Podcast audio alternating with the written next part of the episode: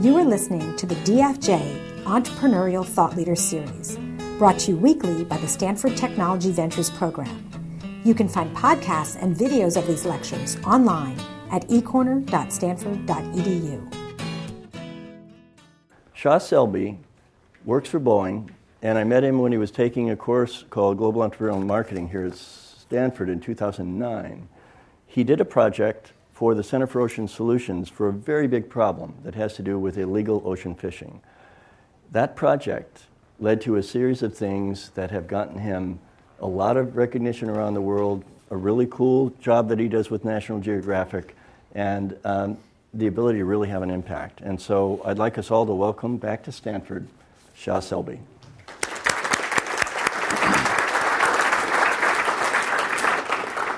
Um, all right, thanks, Tom. Uh, you know, it's really great to be back cam- on this campus. Um, college campus, campuses, specifically uh, Stanford, have like this great optimistic energy about them. So um, you'll know what I mean once you graduate and leave and come back. Um, so yeah, uh, as Tom said, um, I'm Shah Selbe. I'm an explorer with National Geographic. So um, more specifically, I'm an emerging explorer, which is this program that they have where they look and they find researchers or scientists or artists or even engineers that are doing something that they think could potentially have a big impact on the world in the future, um, and they bring them into their uh, explorer family. So um, it's a uh, it's pretty cool in that I, I, get the opportunity to call myself an explorer, and, and other explorers are people that you all have heard of, people like Sylvia Earle and Jane Goodall and um, Bob Ballard and E.O. Wilson, really, really cool people.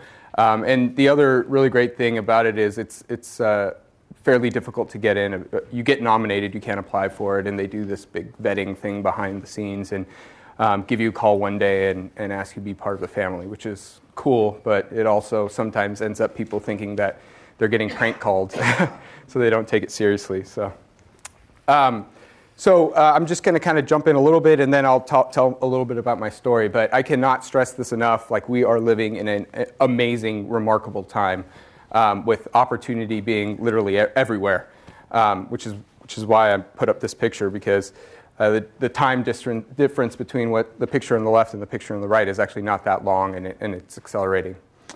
Um, you know, there, it wasn't too long ago where if you wanted to be a, an inventor, entrepreneur, it, it, you couldn't really do it without access to a factory or a ton of capital. But now you can basically design something and you know print out a prototype on a 3D printer and, and send that file off to get printed in a world-class factory, all without leaving your couch. So it's it's a pretty amazing time to be alive. And and that's kind of a theme that's going to go through this, this talk of mine is, is the fact that there's lots of opportunity out there, and it, a lot of that opportunity kind of tends in, to be in places where you don't expect it to be. Um, so another speaker that came to this lecture, I think last year or the year before, was the CEO of Box, uh, Aaron Levie, and he had a, he sent out a tweet the other day that I thought was awesome. Um, he basically said that tech right now is, is basically an entrepreneur's time machine. So every company and industry created from the 1890s to the 1960s is being rebuilt digitally. Um, I would like to add to that to say that you know there's even uh, industries and ideas that we haven't pr- previously thought that tech had a place in that that um, that are being rebuilt now. But there's a lot of opportunity now, and and um, it's really up to you to take it. Uh, and you know, Stanford is a wonderful place to do it. This is where my story of this started, and I'll tell you a little bit about that as I go through. Um, but I also want to say, you know, being in the Silicon Valley, to try and think beyond the Silicon Valley bubble. There's lots of uh, issues in this world and lots of opportunities that need to be uh, fulfilled by bright minds like yourselves, and um, and sometimes that's going to happen outside of the, uh, you know, San Francisco, San Jose little bubble. So, so my story. Um, now, uh, I went to school for engineering, uh, specifically specifically chemical engineering. But you know, I don't know. Maybe it's like a lot of you guys, but I didn't know what I wanted to be when I grew up. I knew that I liked technology and I liked toys. Um, I was a little kid that was breaking everything, all the electronics of my parents, because I try and take it apart. Um, and then when I went through high school, you know, I didn't have a lot of guidance on on what was out there, what the possibilities were out there, and I got into cars and mechanics, and you know, I liked chemistry. I liked physics, so I put those two things together and, and I went to school for chemical engineering. Um, so I, you know, after I went through my undergrad, I went out there and I started looking for the jobs out there and, and what I could find for a chemical engineer. um, really was, was only water treatment jobs. Um, and I, I, don't want to, I want to just preface that. I think water treatment is a wonderful career, and it actually winds its way into my story, which is why I brought it up right now. Um, but uh, it wasn't something that I felt particularly inspired about at that time. Um, so, you know, I started looking at grad school, and during that time, I got an internship at Boeing. So that kind of brings me to the first point that I wanted to get across, um, it, and that's get industry experience. If some of you guys are earlier in your career, I would say go out there and, and get an internship somewhere. Um, I know that being an intern isn't necessarily the most fun thing with a lot of companies. You know, they usually give you the kind of the crappier things to do. It's it's the thing where in a company, if, if there's something you don't want to work on, you just pass it along to the intern, so they have to take care of it. Um, but I guarantee, even if you're doing crappy things in that job, like the, the lessons that you'll learn from being in that kind of industrial setting inside of a company uh, will stay with you for the rest of your career. So it's definitely something that I, I think you, you should. Uh, you should push forward and, and do. And, and that's what I did when I got that internship at Boeing. I worked really hard and, and got hired into Boeing halfway through um, through that internship um, opportunity. Um, and so I, I want to stress right now that, that there's ways at being entrepreneurial while you're still at a big company. You don't have to do the startup thing and be an entrepreneur. Um, you can be, have an entrepreneurial mindset when you're um, working for a large corporation like Boeing. Um, and, and the way that I want to explain that is just kind of through this chart. And if we just imagine for a second that when you look at a big company, especially one that was like born of maybe like an older industry, so something like aerospace, um, a big engineering company, a lot of times you get two main types of people there. Um, and let's call those people techies and jobbers. So um, jobbers are the, the people that come to the come to job come to their work every day, um, only nine to five, and they just they're coming to it for a paycheck. You know, they don't want to get anything outside of that. There's not any, anything necessarily wrong with that. I mean, there's more to, to life than just work. Um, but, you know, that was never me. I was never of that jobber type. Um, the other people are the techies, and those are the people, you know, like the brilliant engineers, the specialists, the program managers, the types of people that, you know, want to become very, very good at one thing. And they care very much about that, but they really don't care about anything else in the company. Um, now, the interesting thing that I've learned about being in a company full of jobbers and techies is that, you know, if you're entrepreneurial minded and you want to do things, um, basically both those groups of people will move, move aside and let you do it. Um, they won't stand in your way. And if you do it in the right way, and if you think about it in the, you know, uh, the correct method in terms of trying to change things in a company, um, you can get the resources of a giant uh, corporation behind you, which can be pretty beneficial. So the opportunities I've had at Boeing in the last 10 years have been amazing. You know, I've, I've been kind of in charge of the engineering and design for uh, multiple spacecraft, um, the propulsion s- system specifically. So uh, I'm, a, I'm, a rocket scientist or propulsion systems engineer. Um, you know, I've, I've, gotten to be part of a team that launched over 11 spacecraft uh, and, and worked the mission control. Many of those times I was a lead, lead propulsion engineer for that. Uh, and, and, when you get to do that, you get to do things like sit, cool things like sit in mission control and say, propulsions go for launch, you know, during the count, countdown. So when I did that, I could, you know, check that off a bucket list that I didn't even know existed because who has that on a bucket list? Um, and, uh, and, you know, I, I, I got to uh, learn quite a bit about, uh, about the different things that you can do in that industry. It's, it's been a really, really wonderful opportunity. Um, and then the other good thing that came out, out, of being at a big company was that I had got my education all paid for. Um, Boeing had a phenomenal education program, and you know I went to um, graduate school at USC and here at Stanford, um, all without having to pay a dime. So that's a really amazing thing that that, that big corporations allow you to do um, because they can kind of absorb those costs. So. The one thing I would have to say, though, about working at a big company uh, and the, that you really have to keep track of and make sure it doesn't happen to you is, um, is get too comfortable. Uh, the, the, the, problem with working at a company like that, it's very easy, and you don't, a lot of times it's, it's easy to go into that comfortable lifestyle and you know, enjoy happy hours and all that stuff. And next thing you know, all that entrepreneurial energy you had deep inside of you has kind of gone out. That fire has been put out. So so the one thing I would say is kind of hold on to that fire, don't let it go out. Um, so I wanted to talk a little bit about engineering because this is something that I talk about a lot. Um, I feel like engineering ha- is in a little bit of a crisis of character, but thankfully now with tech being cooler, it's starting to change a little bit. But um, I am a firm believer in engineering's ability to change the world, and so I'll talk a little bit about that. Um, a lot of times when people talk about engineers, like when you see how they're portrayed in the media or on, on comics and stuff like that, they're always kind of the nerdy people, you know, the introverts, the, the ones that, um, that don't really talk to people very well. You know, they're, they're the Dilbert for those of you that are old enough in the audience to know who Dilbert is. Um, but, you know, I, I want to say engineers are much more than that. You know, Leonardo da Vinci was an engineer. Uh, I have Ada Lovelace there, you know, the daughter of Lord Byron. She was the first computer programmer. And the Wright brothers' technology turned us into a, a global society, you know. So I, I, engineers are the ones that create the society that we live in. They create this, the, the built society that, that you and I enjoy every single day. They give us the tools to solve humanity's greatest mysteries, you know. They save lives. Uh, there's lots of stuff that engineering does behind the scenes that they don't necessarily get credit for. And in my opinion, there's a lot more that you can do with engineering um, that we haven't quite tapped into, so, including marketing it better. Um, so, while I was really excited about the work I was doing at Boeing, and you know, I was technically challenged by that kind of stuff, um, I still tried to find something where I felt was maybe more aligned with kind of the amazing nature of what an engineer is uh, to me. And during that search is where I found um, Engineers Without Borders.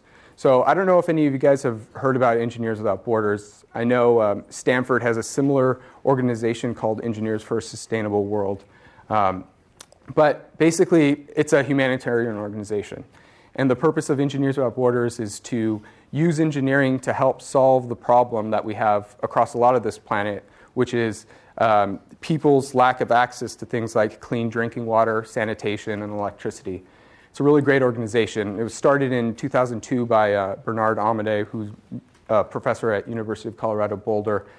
And, um, and when I found out about it, I wanted to learn more and, and kind of work towards it.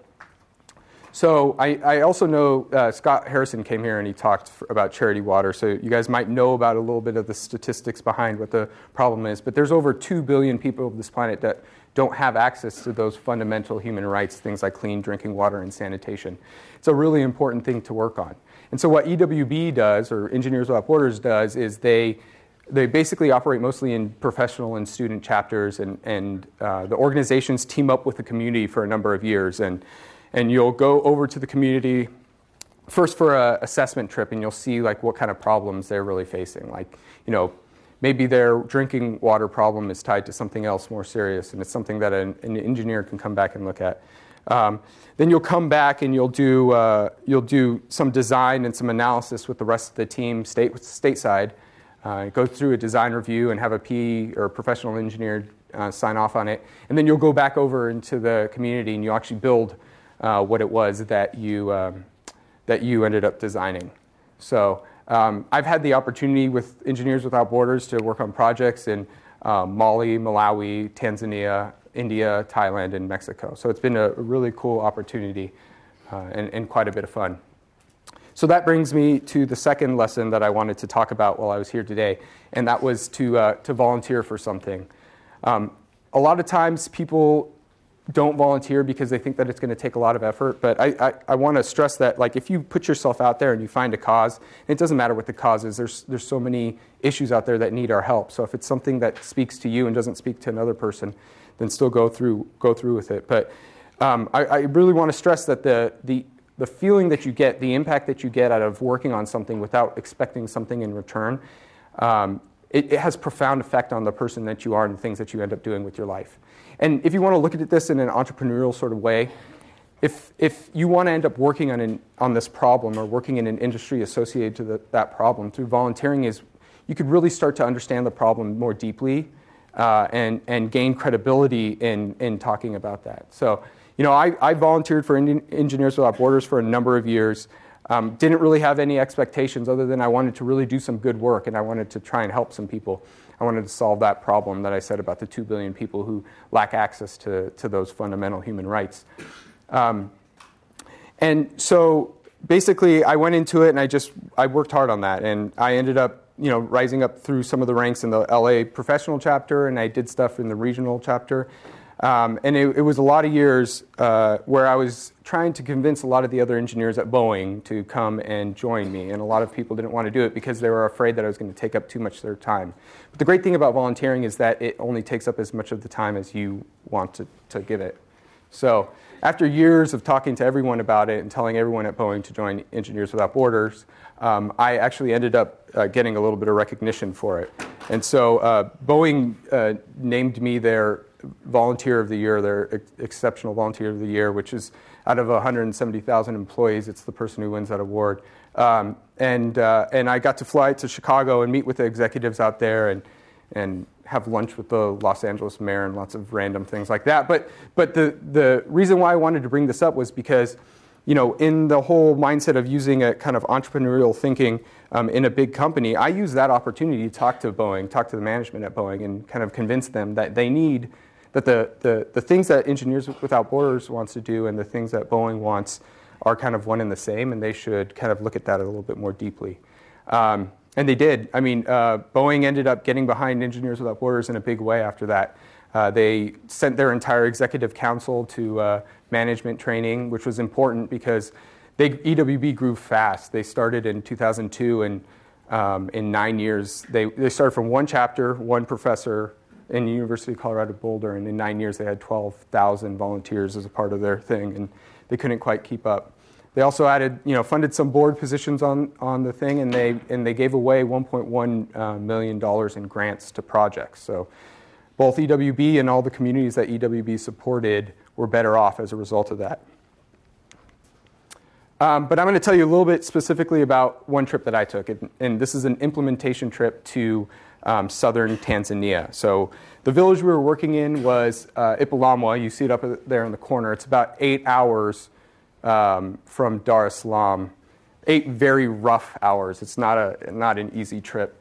Um, but we were asked to come and talk to the community and help them with their problem, which was water. Um, so this community is, is in the southern highlands, as I said. It's a, it's a very hilly terrain. It's very different than um, any of you guys thinking about the Serengeti when you think about Tanzania. It's a completely different environment down there, which also means that it's a, it's a difficult environment for dealing with the transport of water.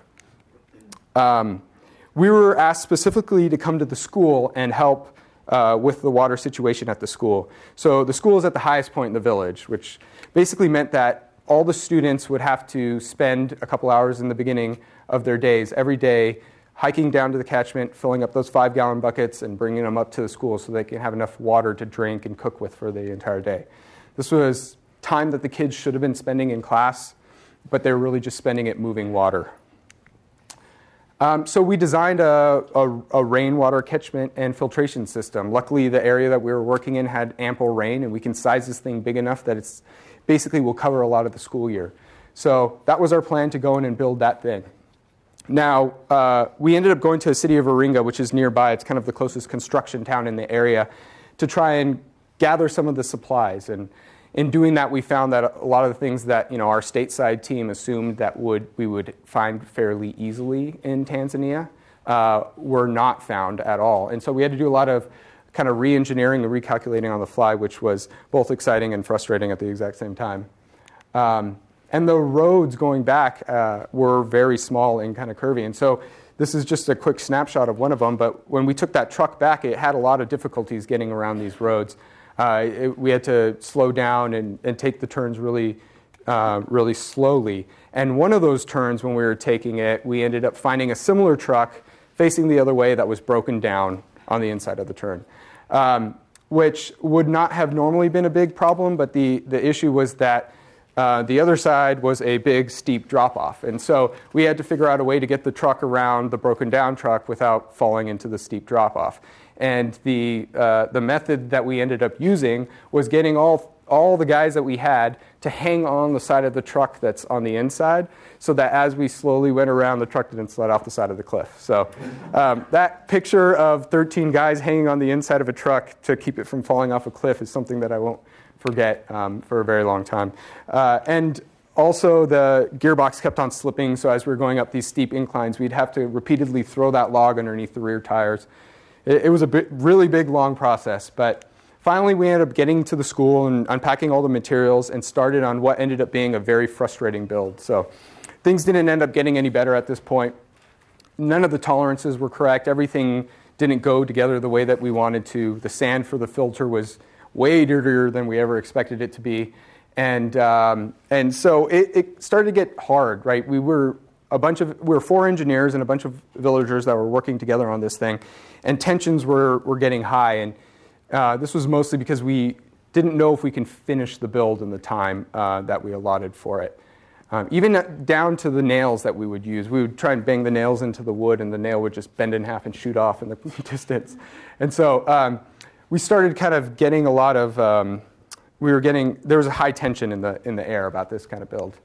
Um, but I do remember one day where we ended up uh, walking out from the schoolyard, and I looked over, and you kind of we saw everything sitting up there, finally put together. I mean, they, they had while I was inside working, they had put the tanks up on those stands, and that was the day where it kind of felt like, okay, we're going to finish this thing. Um, everyone had this like whole sense of relief that washed over them, and it was it was a very uh, very happy day. Well, it turns out that that same day ended up being my, um, my birthday. It, it, fell on my birthday, so we were there in Tanzania. So, uh, so we went back to the house and we ate the same bland meal that we ate for lunch and dinner every day. But I remember that meal tasting, uh, you know, especially satisfying because where we were in the build and, and, um, and that we would actually finish this and it would work. So um, while we were eating dinner, I heard a bunch of commotion outside, and you know, the other engineers told me to go check it out and I walked out back to find the entire village um, in, our, in the backyard um, ready to celebrate my birthday, which was pretty cool. Um, the, they don't, b- birthdays aren't a big thing for this village, so um, the other engineers kind of organized this whole thing. But um, we ended up spending the entire night, you know, uh, dancing to, uh, to drums and drinking corn beer under the most amazing view of the Milky Way I've ever seen. So that's a birthday that it's going to be tough to top um, even if I don't ever want to drink corn beer ever again. it was gross, really bad. Um, so, you know, we finished the project in time. Uh, the, the kids were happy. The principal at the school was, was so proud of the work that we did that he had assigned a little guest book in his house and he gifted us one of his prized chickens to take with us. Um, and, and the system still works to this day. So, uh, you know, I, I just I want to stress that if it wasn't for volunteering, I would have never had an experience like that. You know, I would have never met people like that. So um, I say to you, you know, go put yourself out there and, and see what's out there. Okay, so, but it wasn't until I came here, until I was at Stanford, that I kind of found what I consider my, my true calling. Uh, so, as Tom talked to a little bit, uh, you know, while I was here, I was taking grad courses in management science and engineering, and I, I ended up taking Tom's uh, global entrepreneurial marketing course. So I don't know if any of you guys in here have, have taken that course yet, but a, a, portion of that is you work on a project with a, a, company that comes into the class, and you kind of apply entrepreneurial thinking to it, and uh, as a result of that, you can uh, you end up that, that ends up being part of your grade. And so when I took that class, there was uh, there was one nonprofit in the entire class and it was uh, the Center for Ocean Solutions, which is a Stan- Stanford based organization. Um, and, and the problem they wanted us to look at was the problem of illegal fishing. So, you know, like many of you, I, I probably didn't know very much about illegal fishing. I knew that there was probably some shady fishermen out there and that it was probably contributing to the, pro- the problem of overfishing in the world. But I didn't realize like what a big problem it actually was. I mean, we, it's a it's a $23 billion industry, illegal fishing is. Um, you know, since the 1950s, when we kind of invented this modern way of fishing, 90% of the big fish in the world have been dis- have disappeared. You know, that's tuna and shark and everything everyone likes to eat. Um, you know, our current global fishing fleets are two and a half times what our, our planet can sustainably handle. Uh, and, and, and we're just seeing things getting worse. We're seeing, you know, fish stocks uh, crashing left and right. And the worst part about this is uh, that most of it targets developing nations, which kind of robs the poorest people of the planet of their food and their income. Um, and, and a lot of times they'll even take those people and they'll put them on the boats as, as, as fishers. And uh, a lot of these vessels act essentially as slave ships. They don't let the people off the boats. They're out at sea for a long time. They just dump their catch at sea on, on bigger container vessels uh, and barely pay these people anything. So it's actually a, a human rights issue as well. And uh, two billion people on this planet rely on our oceans for their, for their primary source of food and income, a primary source of protein. So it's a, it's a big thing. Uh, and, and lastly, I, I know you guys have probably heard of the piracy problem that we have in Somalia. Well, you know, that piracy problem really came from this. The, the, the guys who are now pirates, the Somalians who are now pirates, were originally fishermen. And uh, basically, illegal fishing off the coast of Somalia was rampant. There was lots of uh, Italian vessels that were fishing quite aggressively out there. And they were dumping pollution into the washer, waters, and it basically turned all that water over there into a wasteland. And so, you know, you have boats and guns and no government, and so what do you do? You become a pirate. And that's kind of where that, that whole thing happened. It's really sad. Um, so, me and two other individuals wanted to work with Center for Ocean Solutions on this problem. And we thought that maybe the right answer to the problem was in uh, technology. So, basically, the way that we protect um, our coasts now is the same way we've protected them for you know, centuries. Uh, essentially, most of the time, what we do is we'll get in a boat and we'll just shoot out there until we randomly find someone doing something they shouldn't be doing, and then they get in trouble for it, which is crazy. Um, and so we thought that there's much better ways to do this. There's there's uh, a, a, lot of opportunity in this, you know, and so we ended up uh, working on the project, and uh, and I was so inspired by that work that I asked the Center for Ocean Solutions if I can continue on as an independent researcher for a number of quarters. And I did that for, for three more quarters. And then after that, I just started working, um, working on it for, for my career. So that's kind of where co- conservation technology is, it's what I call it now. That's where conservation technology came from. That's where my passion for that came from. Um, and so that brings me to the next lesson that I wanted to share, and that's opportunity exists everywhere. Um, and you know, I, I wanted to stress this because, you know, when I first started this, if you would have came to me 10 years ago and told, told me, you know, at Shah Selbe, I believe that you're going to be working on helping wildlife populations in the world, I would probably say to you that I don't have the skills to do that, you know? And then I would never have found out 10 years later that I, I actually precisely have some of the skills that can help solving some of those problems. So this is an area where I didn't know opportunity exists, and it wasn't until I said, you know what, I'm going to take this class and I'm going to do this illegal fishing project that I found that there was this huge potential there. So that could be in all the, each of every one of your lives. So I want you to all look back at your careers and what you want to end up doing with your, with your life and, and think hard and long about opportunity and where that exists. You know, because so often the limits that we put on opportunity are the ones that you know, we put on ourselves or society tells us that it's there. And it takes a little while until you stand up and say it enough times that people say, oh, yeah, you're, you're right, there is a lot of opportunity there. So, uh, a story about that is, you know, there, there was a time where I was sitting in this meeting and it was full of kind of some marine biologists and environmental lawyers, and they're all talking about the big problems that our oceans are facing. And it was in that meeting where I started seeing the things that they were saying, and, and I, I started thinking, you know, that seems like there's an engineering solution there, or you know, if they, if they only look at what they did in the shipping industry, that could probably help that problem. Or here's this little technology that we, we can fill this gap. And it was there where I kind of, you know, I was aware that opportunity can exist anywhere. And you know, it's from then that I've kind of moved on through that. So I got to go with Stanford uh, to Palau, and um, we presented at an entrepreneurship seminar there, a conference there, and uh, I gave a, a technology plan to the president of Palau, which was pretty cool. Um, I, I, work with the Waitt Institute on a, on a project that they're doing in Barbuda, and they're expanding it beyond just Barbuda, but it's kind of a comprehensive mapping of the science and legislation and, and usage of the ocean around the island. So it's a really neat thing to, to be able to create all of that stuff from scratch. Um, I work with um, the X Prize to help them map out what the next three grand ocean challenges will end up being. Uh, and, uh, and it's this conservation technology work that ended up in me being named one of the National Geographic Emerging Explorers. So this problem is really, really important, and the reason why is because um, it's, it's kind of out of control nowadays.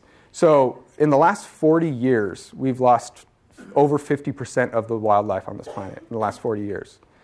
Um, and it's happening so fast that it's having a lot of people start to call it the sixth uh, extinction. So, if you don't know much about the history of you know, life on this planet, it, we've kind of gone through five major extinctions, you know, ice age and things like that. Um, but those other five extinctions were caused by asteroids or natural phenomenon, and the sixth one is caused by all of us in this room. So, um, the w- illegal wildlife trade is the fourth most lucrative trade on the planet after drugs, human trafficking, and arms, weapons. Um, 35,000 to 50,000 elephants are poached annually just for their ivory. So, in the last hour, uh, you know, we've been up for a half an hour, but the last hour, four of them have, have died. Uh, four rhinos are poached uh, every day, and you know, these are small populations. There's five northern white rhino remaining, and there's 35 Javan rhino remaining. And there's more uh, tigers in backyard of people in the U.S. than there are in the wild. So, um, to kind of like work on this, I, I, have started Conservify, which is like an organization that's focused on um, bringing some of these ideas to fruit. So it's kind of like an idea lab. It's a, a nonprofit that works on kind of focusing um, how whatever you need to do to develop and test and, and uh, put these out in the world. A lot of that stuff is focused around uh, open source approaches because I find it's easier to replicate and, and adapt as, as needed. Uh, one of the projects of that is Soar Ocean, which is a, a grant or a project that's funded by National Geographic and, and Lindblad Expeditions to use uh, you know, these low cost drones that you guys always hear about all over the news for ocean conservation causes. Uh, we've done a bunch of expeditions off the coast, and um, I'm going to do one, I'm going to show a video of one of the expeditions right now.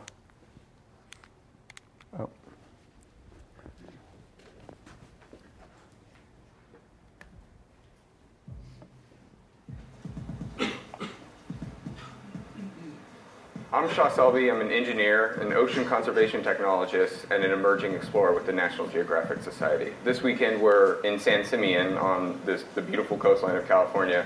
We're here because I'm principal investigator for a, a program called Soar Ocean, which is a, a grant that's funded by National Geographic and Lindblad Expeditions to use low-cost UAV or drone technology to monitor and protect our oceans the value in using uh, UAV technology or drone technology for ocean purposes is there's there's a lot of reasons why we need to get an aerial vantage point in order to collect more data about our ocean and um, something that I, I specifically focus on is how to stop things like illegal fishing and, and poaching of our ocean wildlife. It's often way too expensive to fly a manned aircraft, and the resources are limited. Uh, a lot of times, this role falls to the military, but I believe that communities can be empowered to collect the, the necessary data and, and help the authorities to better protect these delicate species that we have in our coasts. Hi, my name is Patrick Meier. I'm a National Geographic Emerging Explorer, which is how I know Shah, who's also a fellow explorer. We met last year and we immediately hit it off. We've both got a passion for civilian UAVs or non-lethal drones, except I come to this space from uh, the humanitarian side of things. I work in humanitarian innovation through technology, and I'm here this weekend to really learn as much as I can hands-on from, from Shah and his team of experts in this uh, civilian UAV space, and then learn what it means to deploy UAVs in settings like the one we're at here, which is somewhat remote and isolated. You don't have uh, all the tools and uh, electricity and everything else you might need, which is very similar to, to a humanitarian setting. And how do we, how do we still deploy these UAVs in a timely way? And it really behooves us to go beyond our own field and to talk and interact with experts in other fields like environmental conservation, ocean protection, and, and learn how they're using new technologies uh, like UAVs. So I'm very excited about, about the future of this uh, innovation and technology in the humanitarian settings. I think it, it will literally help us save lives and alleviate suffering where people need it the most. So there's going to be a, a, number of different expeditions. This is this is the first of um, at least three, uh, with with the ultimate goal of ending up in the Channel Islands uh, to to try and show the power of using these low cost versions of drones in in long endurance flights of, uh, of patrolling um, our oceans. So a lot of uh, the information behind that's coming out pretty shortly, so you can follow it um, on Twitter if you want to find out more information. But um, another project or, that we worked on was uh, how you can use kind of crowdsourcing to uh, to help protect the coast. So you guys have heard of like citizen science. So this is like citizen protection. So create the tools and, and the ways that, that people can um, work together to create like the neighborhood watch for the seas. Um, this program has been folded in something else that we're working on now that will be coming out shortly. Um, and then the final thing that I work on is a lot of different types of sensors and other kind of open devices that allow us to understand more about the environment and, and help us protect the environment. So I'm going to show a quick video about one of those projects and then tell you some stories about that.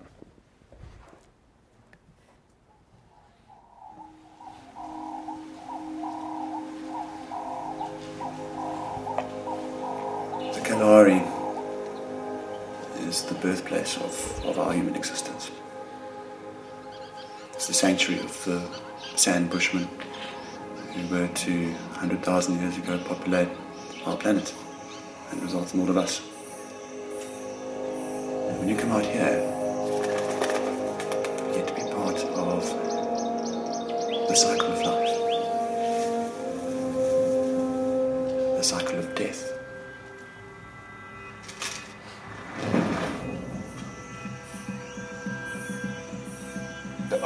Delta is our mother, mother of the Bayei tribe. We depend in the Okavango Delta. All the food we have, we get it from the Delta. The source of the Okavango River is on the Bié Plateau in the Angolan highlands. This river then flows 1,000 miles down through Namibia into northern Botswana, where it finds itself in a delta middle of the Kalahari Desert.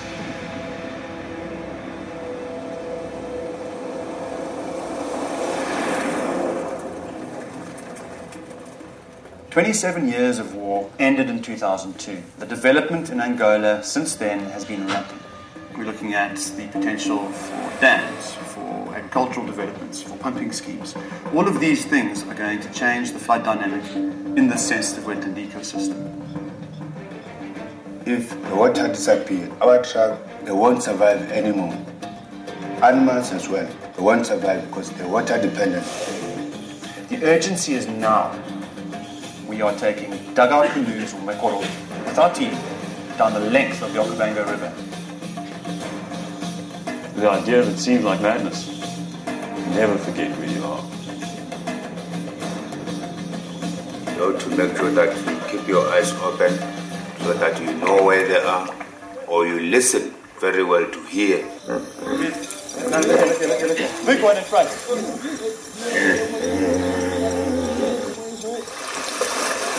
Coming around, coming around.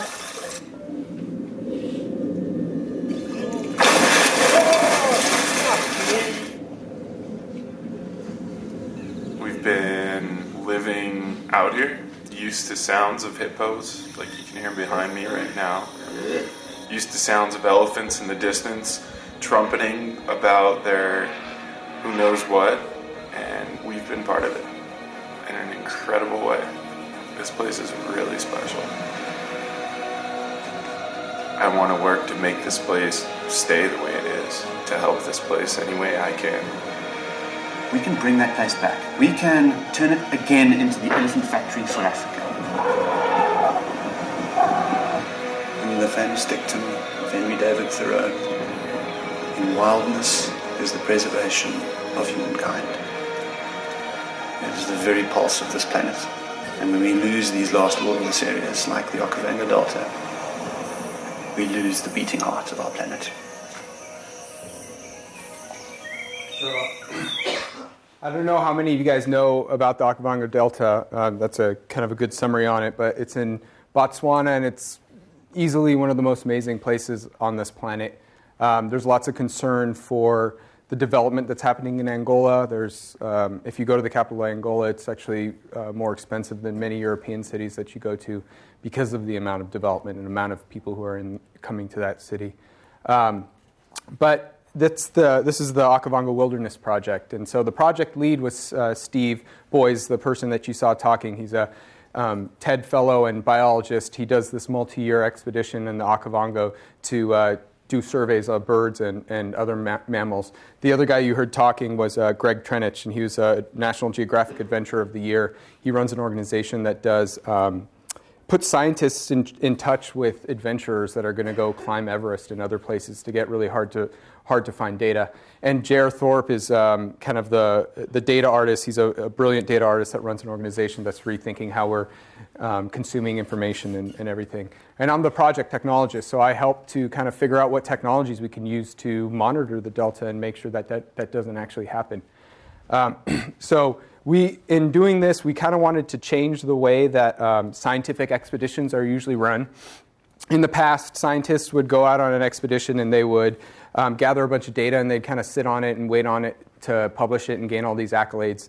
Uh, when we went on this expedition and when we go on future expeditions, we want to do exactly the opposite. We kind of wanted to open it up for the world. So we, we put all the water quality readings, the sensor readings, um, the wildlife sightings, biometrics, and all this other data um, out there for use for free on the website um, and, and through the API so people can take it and do uh, interesting things with it. We were looking to kind of open source the expedition, and we were hoping that um, we can, you know, that the accolades can come from the amazing things that uh, citizen scientists or artists or researchers or students or anybody wants to do with it.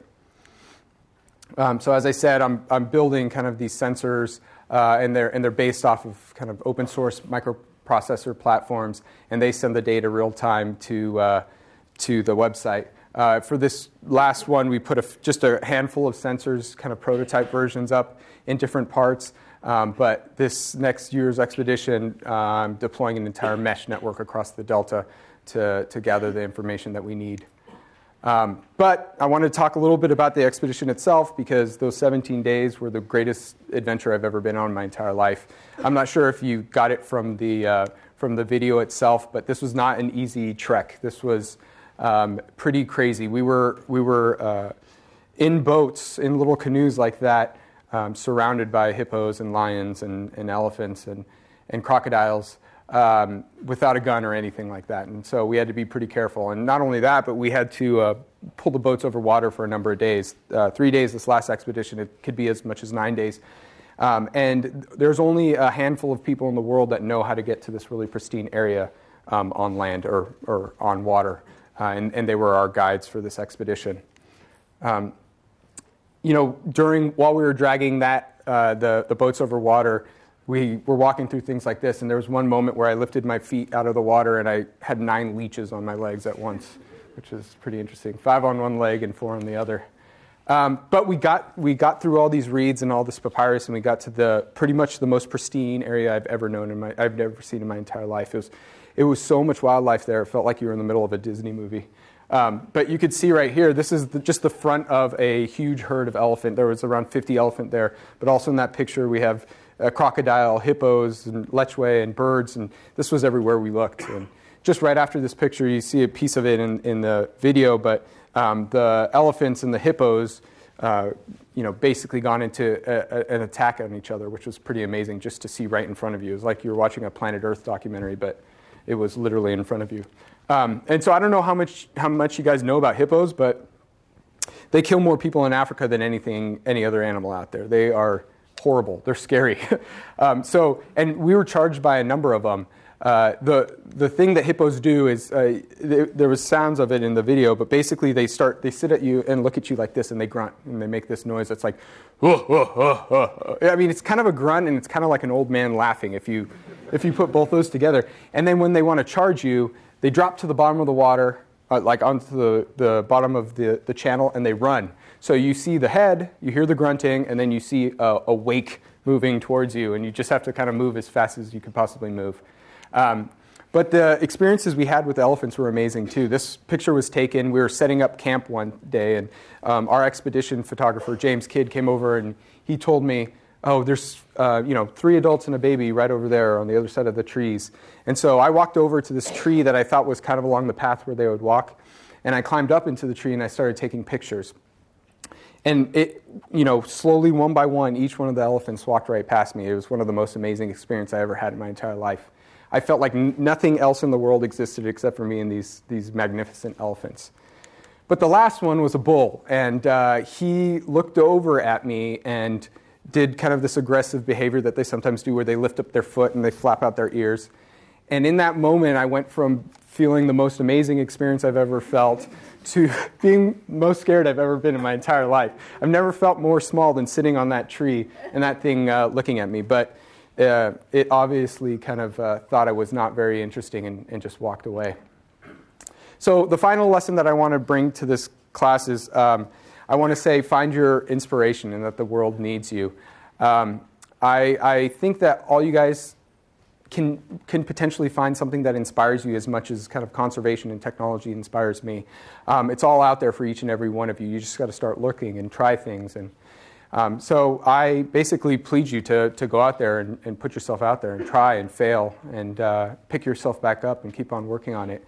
The world actually needs your help. We, we need you. So um, instead of thinking of entrepreneurship and engineering and innovation in terms of maybe building a, a better app that can filter things better than Instagram, I want you to think about the grand challenges that our planet are, is facing and what you can do to kind of change those challenges, what you can do to to start companies or start nonprofits that can really change the tide on where we're going, you know, um, because, uh, because we need you to do it. Maybe by doing it, you can inspire the next generation of engineers and scientists that go off and, and change the world. And maybe we won't leave this planet off um, as badly as it seems like we're, we're starting to put it. So, thank you.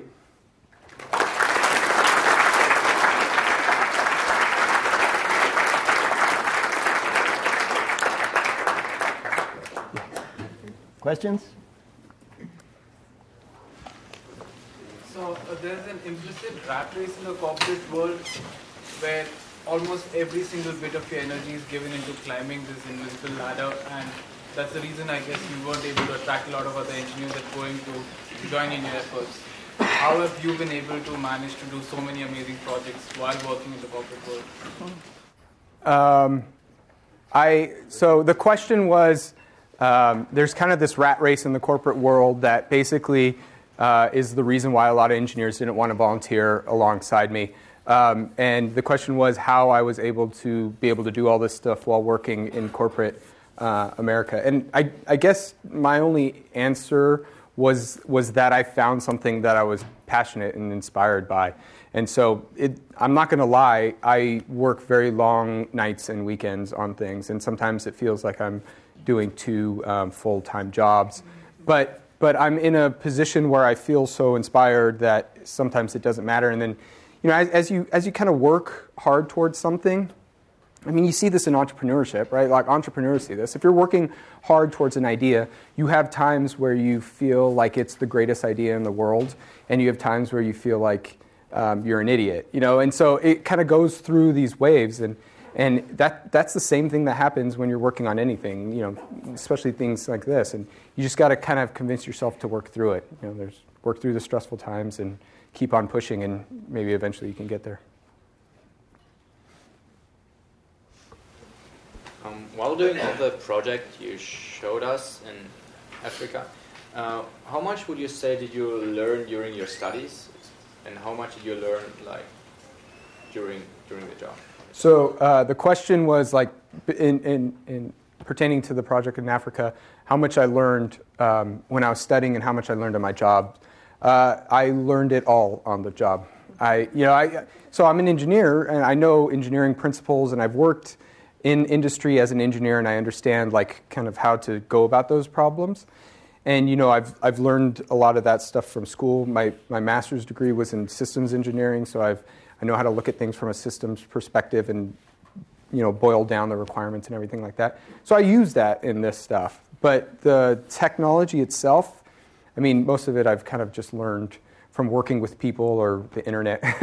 I mean, you know, we're that's part of the the whole. We're living in this amazing time, right? We have the opportunity to learn these things, and if you hang out around like maker spaces or anything like that, most of the people that are building interesting things uh, in a lot of the maker spaces are not engineers. You know, they're just random people who have figured out how to build something and they're buying hardware and doing it. So.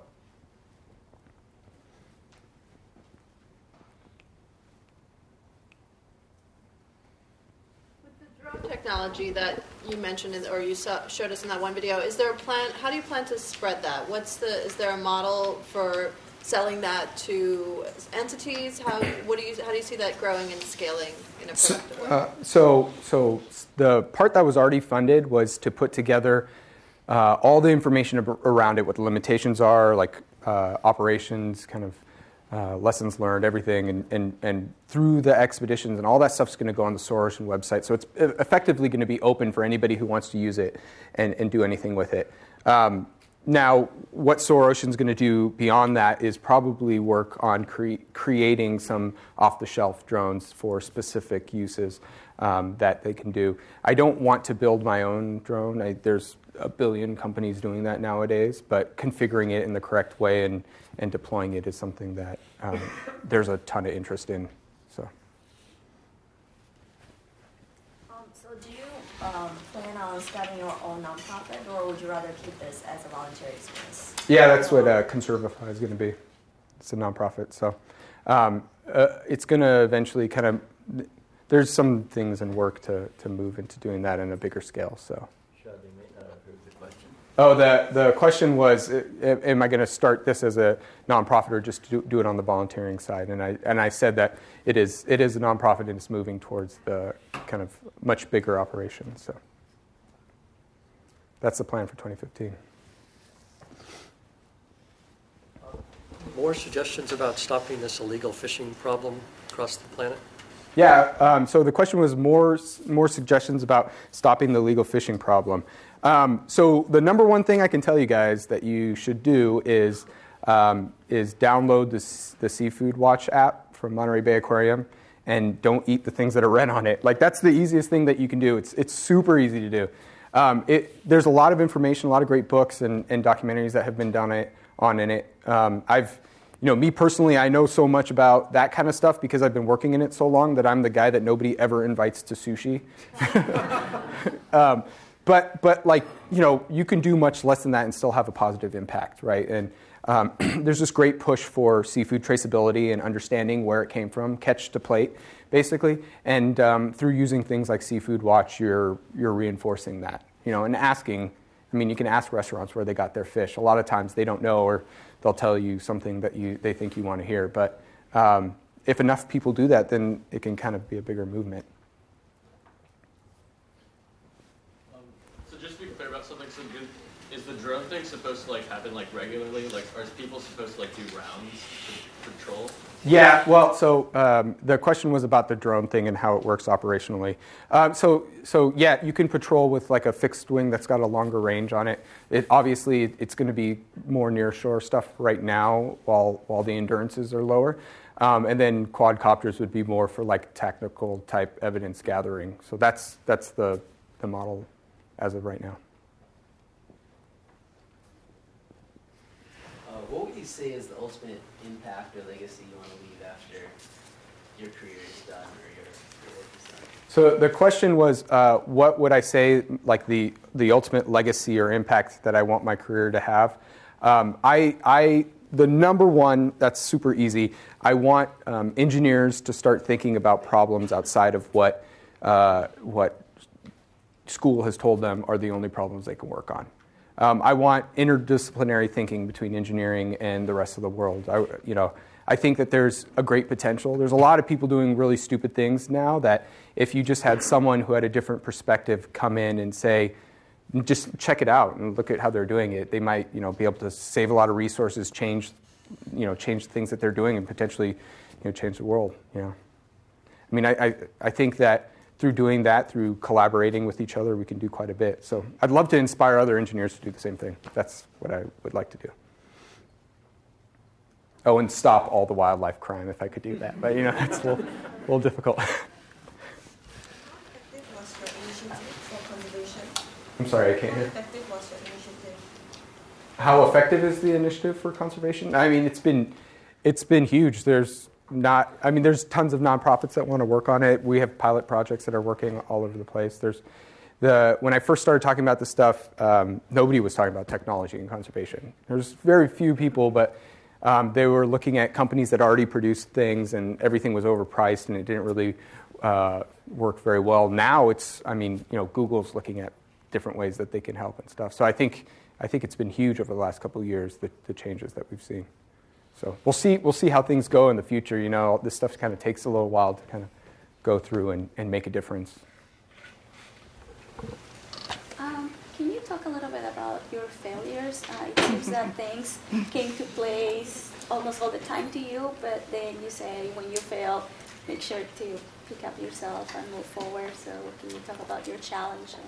Yeah. Um, so the, the the thing was to talk about uh, my failures uh, a little bit because I think the way that maybe this sounded was that I haven't had a billion failures, which I've failed more than anything else. I've failed way, way, way more than I succeeded. I basically, every time I try something and it didn't work, I just kind of started again the next day to try over. So, um, based, every single project you had there was just riddled with failure. I just didn't let it affect myself, you know? So, I don't want to, I, I mean, failure is a part of this whole thing. It's, it's the way that you move forward. You can't, nobody ever creates anything without failing before. And if you do, you're very lucky, and I'd like to meet you. Uh, but yeah. Okay. Are you guys building predictive models based on when you catch illegal activity on the seas and using that to target your patrolling efforts a little bit more? Okay, so the question was um, are we looking at predictive models uh, to, to help target the, the patrols and the enforcement? And the answer is yeah, that's part of uh, what's going into when I mentioned the MPA Guardian went away and it's going into something bigger. That's basically what it is. Um, I'm also working with an individual that um, has done it for drone technology. So they've they did it uh, to to try and help um, find where like rhino poachers would would be. Um, so we can do similar things with illegal fishing. So, yeah. Uh, once you find illegal fishing, what do you do about it? so the question is, once you find someone's like illegal fishing, what do you do about it? Um, that's uh, that's a particularly loaded question. Uh, the the the first step is finding it, which we're not doing right now. Um, so that's where my efforts are focused right currently. Um, if you can gather enough objective evidence of what's going on and kind of prove to people other than it just being uh, you know, an arbitrary fisherman saying he saw this happening, then you could start to change the legislation around it and start to put pressure on, on um, the governments to do more about it. Uh, there's already some pressure being done, but we're, we're like way early in the process. You know, we, we weren't documenting it well in the first place, and so a lot of the projects that I worked on were focused much more on, on how you fix that problem first. Once you document it, um, then, then like, you know, how do you kind of make sure that that stuff sticks and, enforcement gets strong enough to deter people from doing it and, and move on from there. So, so t- typically, the way that it would happen is if you could prove someone's doing it, then they would they would get arrested and their stuff would get confiscated. They'd probably get fined or the boat would be destroyed. It, it depends. The, the, laws differ from country to country, um, but but uh, there's some countries are starting to collaborate and work together on this sort of thing. They have regional management organizations that are kind of addressing this sort of thing. Uh, but everything's different right now. The way every country does it is differently. If everyone did it like the U.S., it'd be fine. But the U.S. has spy satellites and all sorts of stuff all over the place that we see. And the U.S.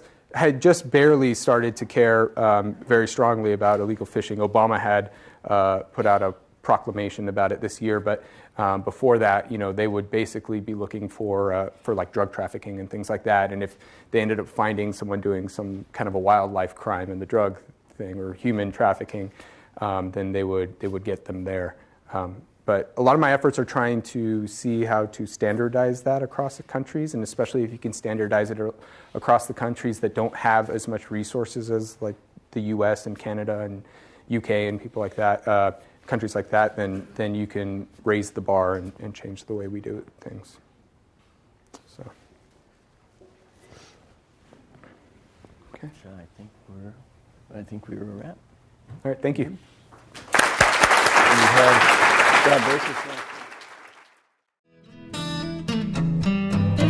You have been listening to the Draper Fisher Jurvetson Entrepreneurial Thought Leader Series, brought to you weekly by the Stanford Technology Ventures Program. You can find additional podcasts and videos of these lectures online at ecorner.stanford.edu.